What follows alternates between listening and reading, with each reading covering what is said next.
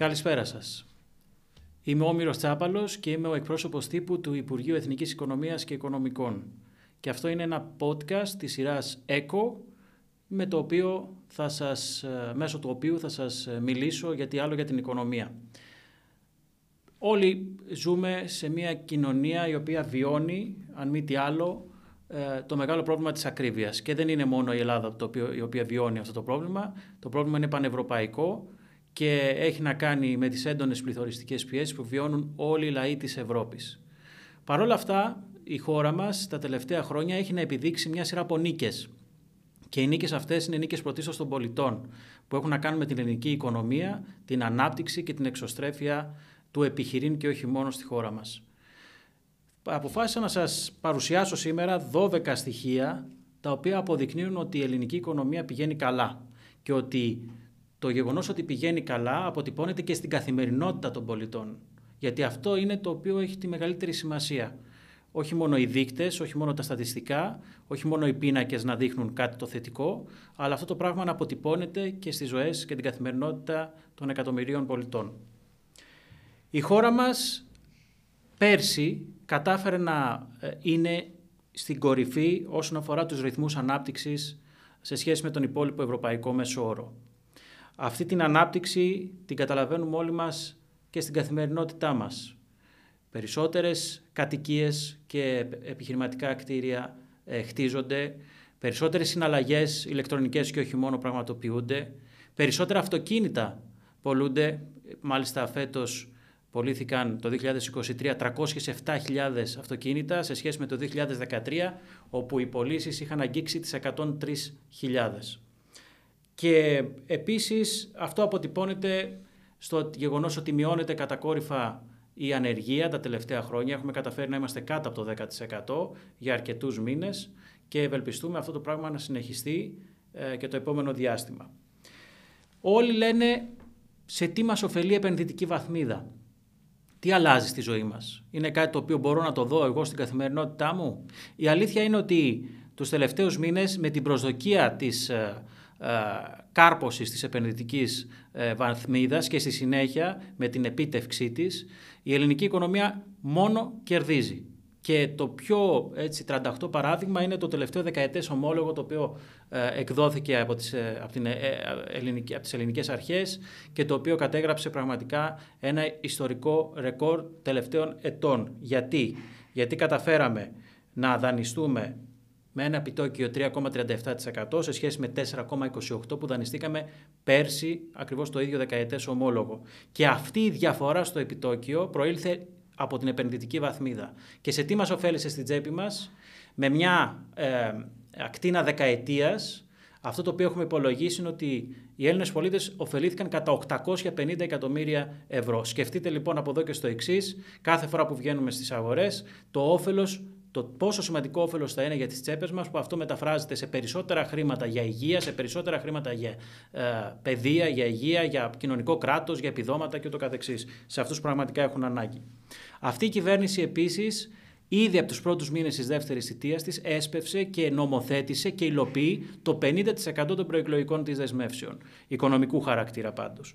Πάντα. Ε, έχουν ήδη ε, νομοθετηθεί και υλοποιούνται μέτρα ενίσχυσης άνω του ενάμιση δισεκατομμυρίου ευρώ, το οποίο, τα οποία πηγαίνουν κατευθείαν στις τσέπες των Ελλήνων πολιτών.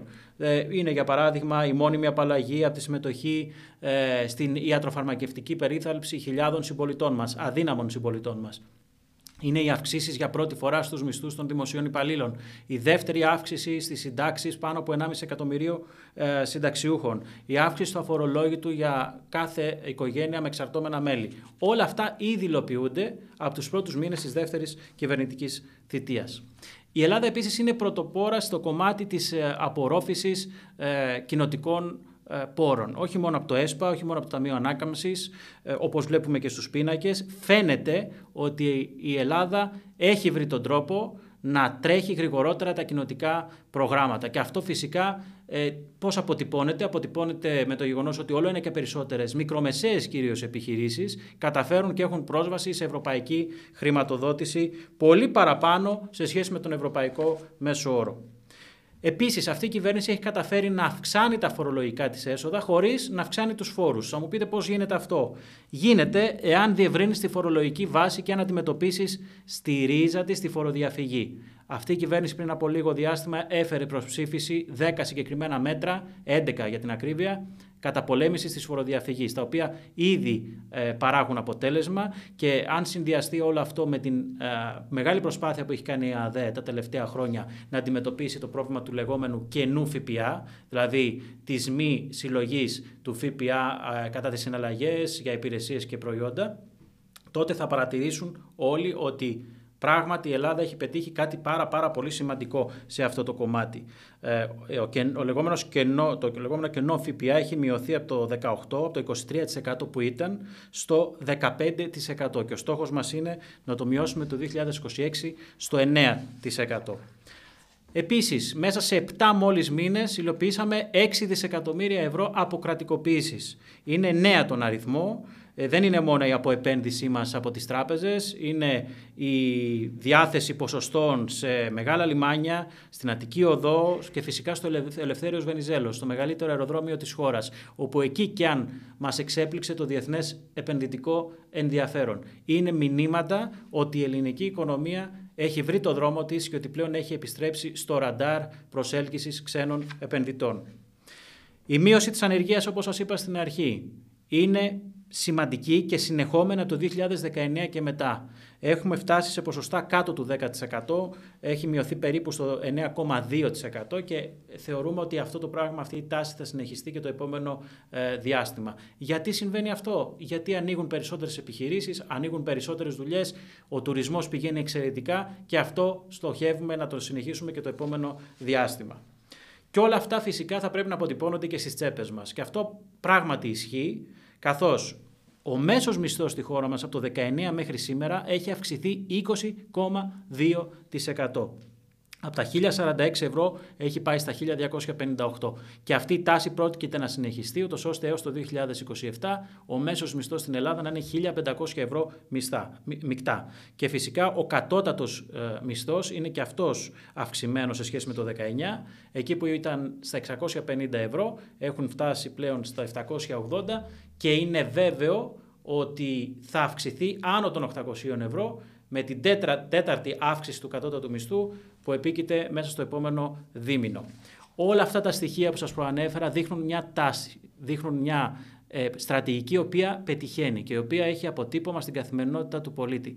Η δική μας η στρατηγική είναι να συνεχίσουμε με τον ίδιο ρυθμό, την ίδια ένταση και με την ίδια αυτοπεποίθηση, προκειμένου όλα τα ωφέλη που προκύπτουν από την ανάπτυξη να διαμοιράζονται δίκαια στην ελληνική η κοινωνία και πρωτίστως να φτάνουν στην πόρτα του κάθε πολίτη και ειδικότερα του κάθε ευάλωτου συμπολίτη μας. Αυτός είναι ο στόχος μας και αυτό θα συνεχίσουμε να κάνουμε.